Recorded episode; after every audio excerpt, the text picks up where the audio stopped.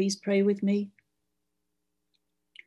Living God, help us so to hear your holy word that we may truly understand. That understanding we may believe, and believing we may follow in all faithfulness and obedience, seeking your honor and glory in all that we do. Through Christ our Lord. Amen. Luke chapter 4. Jesus returned to Galilee in the power of the Spirit, and the news about him spread throughout the surrounding region.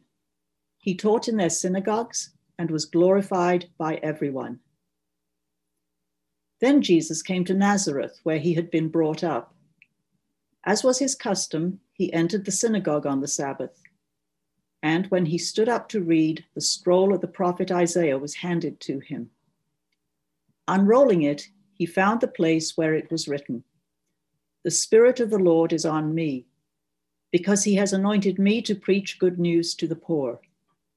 He has sent me to proclaim liberty to the captives and recovery of sight to the blind, to release the oppressed, to proclaim the year of the Lord's favor.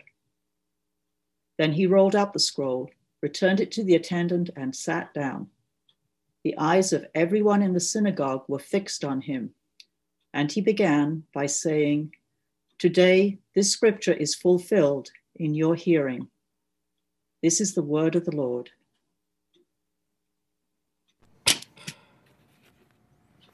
Thanks be to God. So, good morning.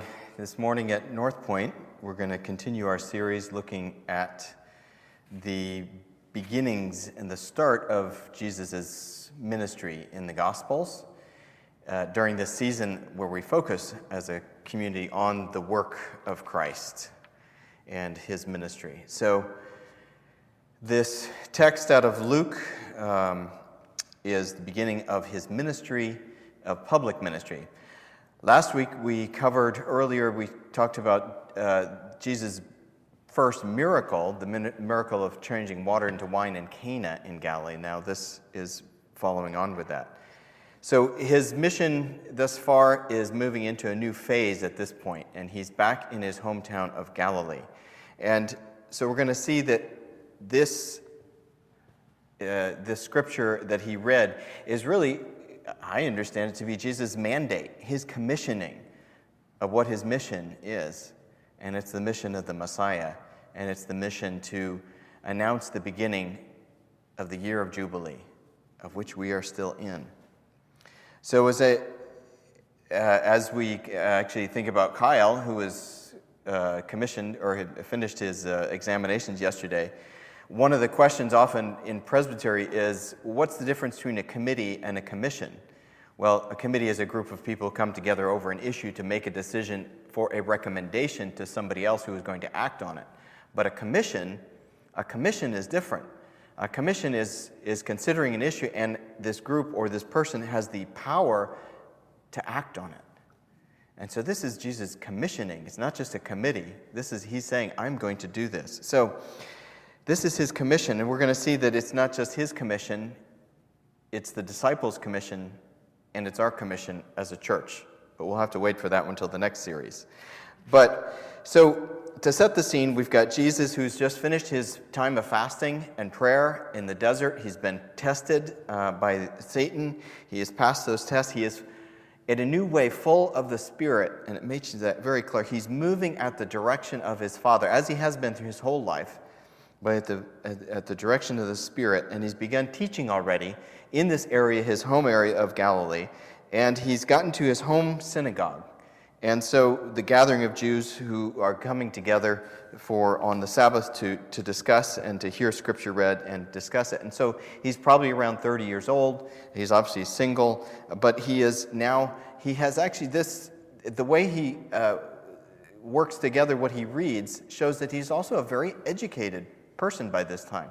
Well, we knew that at age 12 he was in the temple. He was uh, so uh, thoughtful and reflective about the scriptures that he was baffling the, the, the older religious teachers in the temple at the time. They were amazed at his wisdom. So he had a handling of scripture that is very was very good. So what the, when he picks out this scroll or begins, I don't know if it was exactly the one that was scheduled for that day or not, but in God's providence it was. And here it is. He turns to the scroll and he opens a part of it to Isaiah 61. At least that's not all that he spoke of, but he starts with Isaiah 61. And he reads from it, as Maggie read The Spirit of the Lord is on me, because he has anointed me to proclaim good news to the poor. He has sent me to proclaim freedom for the prisoners, recovery of sight for the blind, and set the oppressed free, to proclaim the year of the Lord's favor. And then he sat down. So, actually, within that verse, that isn't just one, a couple of verses from Isaiah 61. He actually interwove into it several other verses from Isaiah, going back to Isaiah uh, 42 and Isaiah 58. And what he's tying together is all one theme pointing to one person and one role, one work of a person who was going to come, and that was known as the Messiah, the Christ, the one who would come to fulfill these things. They were promises given to Israel at that time and for, uh, foreshadowing one who would also come in, in physical form to fulfill these things. And so the shock of the audience is that he sits down and he says, This is fulfilled in your hearing today. Today, this is fulfilled in your hearing. And he actually stopped his reading before he got to the last line that they probably would have really loved to hear because it was the ha, aha, gotcha, the, we're going to get revenge. It's the last verse of verse 61 2, the last part of it says, and the day of vengeance of our God. So it talks about vengeance, but he didn't read that. So it may have been why they were so amazed, looking at him intently, waiting for him to finish the good news that there's going to be vengeance. But before we get to that, I want to, and I do a lot of teaching, um, doing, talking about transformational development, international development work, which is what we did in Afghanistan for years. And I do classes on this, and I talk to students who are interested in doing, using their careers, their, their training, their education in a holistic way that, that also Im, uh, makes an impact with the gospel. And so this week, actually on Friday, I had a a phone call from a guy that I had been talking to uh, on a Zoom call who is an engineer uh, months ago. And he called me because he wanted to know about Afghanistan. He said, Hey, can I use my skills as an engineer in, in glorifying God in this way? You know, uh, basically, he was asking me, you know, can I integrate the sort of the verbal proclamation of the gospel and, and what I'm helping people with physically? And I said, well, of course. That's what we did for years. And and then I went back and I looked at this verse, these verses that we just read the say, and say, this is what was Jesus' mission and his commission to do.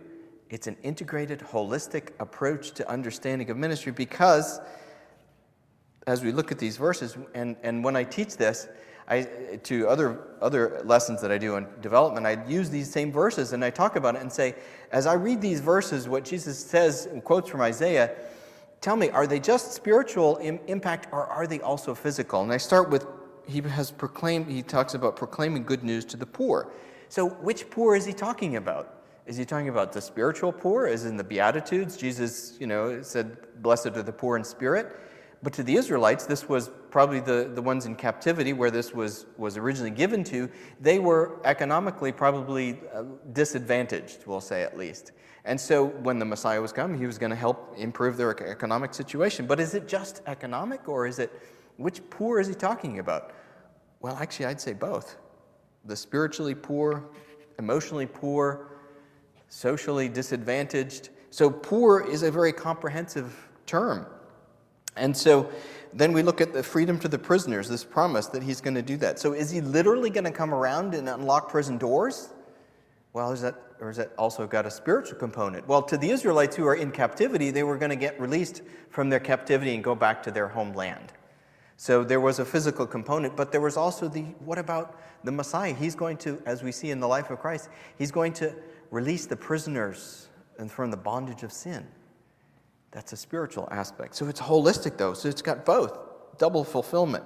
Recovery of sight to the blind. Now, this is a hard one because uh, I don't know what Isaiah was talking about when the Israelites were in captivity, except that maybe they were not they were without much prophecy, without much guidance and vision. So when he gave a promise that they were going to be give sight to the blind, was it their own spiritual insight or leading as a community? But then we see when Jesus fulfills this, he literally gives sight to the blind. Now, ironically or interestingly, it, would, it was like six years into our ministry in Afghanistan, working with the eye hospital, that I kind of put two and two together and say, oh, this is kind of what I'm doing. I'm giving sight to the blind. I'm not doing it directly, but I'm helping create hospitals and clinics and working with Afghan eye doctors who do around you know 20 or 30,000 sight-saving surgeries per year. I'm fulfilling actually in this holistic way and in the spiritual way, helping give sight to the blind physically and guiding them spiritually as well. So it was both. And then what about setting the oppressed free? So to the Israelites at the time, they would have been uh, getting political freedom. That was one of their hopes. They would get out of captivity and have their own land and their own politics. But oppression isn't just political oppression, though that is very real. And it can be spiritual. What about when demonic oppression on people or emotional, addic- uh, emotional oppression, addictions? All these things have both spiritual and physical components. So these promises that, that he claimed as his mission were going to be holistic in what he was going to do. And so, no wonder why there was time, at the time of Christ's coming, there was, uh, his, there was confusion among the Israelites as to what kind of Messiah would this be? Would it be a general? Would it be a politician? Would it be like a prophet like Moses or, or uh, Elijah? Was he going to be somebody who was um, a great teacher? So, or was he going to be all of those things? And so the last line that he gets to is that he says, and this is, is going to proclaim the year of the Lord's favor, which is pointing to something called the Jubilee, referenced back in Leviticus. But before I get to that, I want you to see that Christ fulfilled all these things, all these things in his ministry of his time, and he left it as a model for us as well. So, because when actually, and, and, and I told my friend uh, that I talked to, but the engineer on the phone the other day, I said, you know, starting with things physically is often the best voice that we have. People hear with their eyes before they hear with their ears. They hear with their eyes before they hear with their ears, meaning they see what you do and then they listen to your words and they put, oh, okay, he really means what he's saying. His words have meaning because I actually did the thing that I was, said I was going to do. Or eh, they see what you're doing physically, helping people that means they actually understand when your words coincide with that and they sync together, then belief often can follow. So Jesus didn't just claim the title of Messiah, he didn't just say, I am the Messiah. He actually did the work of the Messiah first. So when John the Baptist is in, in jail, he is probably having some, some, some doubts or some uh, a, crisis, and he sends two of his own disciples to Jesus and asks them, Are you, and this is from Luke 7 19 to 22. Uh, I'll pick up at 20. When the men came to Jesus, they said, John the Baptist sent us to ask you, Are you the one who is to come, or should we expect someone else? Meaning the Messiah. Are you the Messiah? At that very time, Jesus cured many who had diseases, sicknesses, and evil spirits, and gave sight to many who were blind. So Jesus replied, Go back and report to John what you have seen and heard. The blind receive sight, the lame walk, the lepers are cleansed, the deaf hear, the dead are raised, and the good news is preached to the poor. He fulfilled those things without having to say, I am the Messiah. Actually, I was thinking, uh, reading through John 4, and I've preached on that many times, it's the first time I think, in, in maybe in the, the context, that Jesus reveals with those words, I am, claiming that he is the Messiah. And he tes- says it to a Samaritan woman at the well in John 4. He, he adopts, he takes that title on himself, but mostly he was doing the things in the Messiah that would then cause people to come to the same conclusion that he is the Messiah. So, those are the things that Jesus was doing. That's his commissioning, that's his mission to do these things to fulfill not just the role of the Messiah, but that, or to not just to say he was just a person fulfilling these things, but it is the Lord himself doing these things. Who could do these things except God? That's the conclusion of much of the ministry and the interactions Jesus has from out of the mouths of the Pharisees who say, Who could forgive sin except God alone? Oh, he must be God. So, not that they believed it, but that was the conclusion that only a, Messiah who is God could do all these things. And so, lastly, Jesus ends with the, the, verses that refer to Leviticus 25, where it's referencing the year of Jubilee. There was a time and a cycle of the people of Israel that they, for every, uh, after 49 years, the 50th year, they would, they were supposed to, as a community, as God's community of people, they were supposed to go back to the way things were, push the restart button. Uh, sla- uh, there would, the land would revert back to the original owners. Uh, debts would be canceled. Uh, slaves or indentured servants would be freed. Um, the land, even itself, was supposed to lay fallow. There would be this year of celebration of, of Jubilee that everybody gets a restart. We get to start from scratch again. And whether they did it completely or even in part, we don't know. But there's a Jubilee that's this year of Jubilee that this Isaiah prophecy is talking about and that Jesus connects and he says, This is now, the year of the Lord's favor. Today, this scripture is fulfilled in your hearing, which would have been a shock to say, okay, so it leaves this, and you'll have to get come back next week to hear the, the rest of the, the preaching on what happens after that. But he leaves him with this this impactful moment saying, The year of the Lord's favor is now. Today, this scripture is fulfilled in your hearing. Today, all these things are going to happen. Basically, he's announcing that the kingdom has begun to break in. That Isaiah prophesied this year of Jubilee, it's now. It's not, you don't have to wait for it anymore. And there's an inherent call to the people who are in the synagogue and to us today, still, as we hear this, is to respond. This is the day of the Lord's salvation. We are still in today. We are still in the year of the Lord's favor, in that the doors of heaven are open through Christ, that we have access. And the kingdom of God has begun to come into this world and is, being, is breaking in even as we speak, even through what we do, through, through not just what He did, but He is doing through us by the Spirit in the church to the community around us into this world. The kingdom has come. The year of shalom, that holistic sense of everything is going to become right again. We're moving towards that. Shalom being this, this Jewish word, and I'm not the Hebrew expert, but I know enough to know that it means a holistic balance of, of right relationship with God, right relationship with people, right relationship with yourself, right relationship with the creation around you, you're in harmony, you're at peace again, not just of end of violence peace, but a, a complete wellness. A wellness. He's here to begin that, that process of bringing healing that is going to culminate when we get to that complete God's kingdom in heaven has come to earth.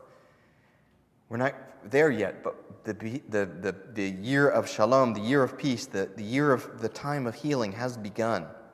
And there's freedom from bondage, there's freedom from captivity, there's freedom from oppression, spiritually, demonically, as well as the healing has begun, and yet it isn't completed. We're still living in that time where it's still coming. But this day is still here. It's still the year of the Lord's favor. We are in that age. And so the response that Jesus wanted from the congregation in the synagogue at Nazareth is the same one he's asking for us to do for us to do. And it's come. Come in belief, come to worship, come to follow, come to do what he did. And so that's his commissioning at some point becomes our commissioning. He wanted his, the people of his synagogue to recognize who he was and to follow. Not always just physically, as the disciples did, but to believe. Come in belief. And so that's, that's my main challenge in your action point is to come. Come in faith, come in belief, come and follow in what he's calling you to do. And know that your calling and who He has made you is included within that come. You bring your gifts, your talents, your, your education, who you are. Every single person in this church who, are online that is hearing me, your calling, your occupation is included in this process of what he's calling the church. He, he, said his mission to do is to bring healing, and yours is too, in a, in a referential way. And I can give you the example.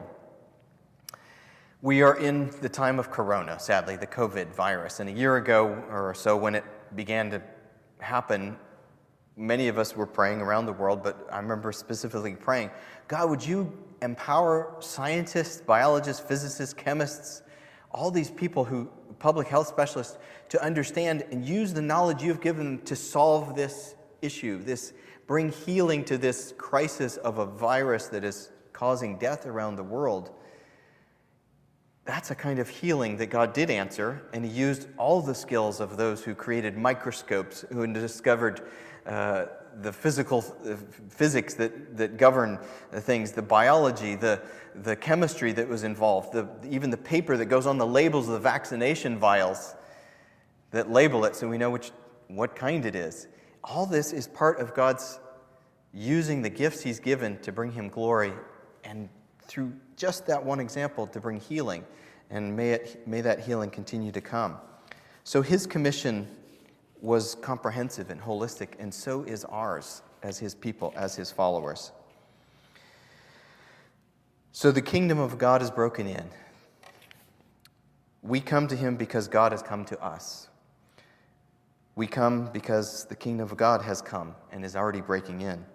We come because we need healing and He wants us to be involved in that healing. We come now because He's coming back again, and there'd be no time at that time to come. It's too late. So, my challenge to you is still this to come. Come for healing, come celebrate, come rejoice, come with all you have, because the kingdom of God has come. We are in the day, in the year of the Lord's favor, and it is time to come. So let's pray. Lord, I do want to come to you in faith. We've come to you for forgiveness. We've come, we need healing. We come with our gifts of who we are as people, as our education, our backgrounds. We are not far physically, but we are often far spiritually from you. So we come in that way too. Lord, come and meet us. You have already come to us. We come to you. Come make this week a week of worship and healing in whatever we do, that we glorify you, that we rejoice, and we celebrate that we are in the kingdom, and the kingdom has come, and it's still more to come. Lord, we bring this to you and ask for your favor on us this week. In Jesus' name, amen.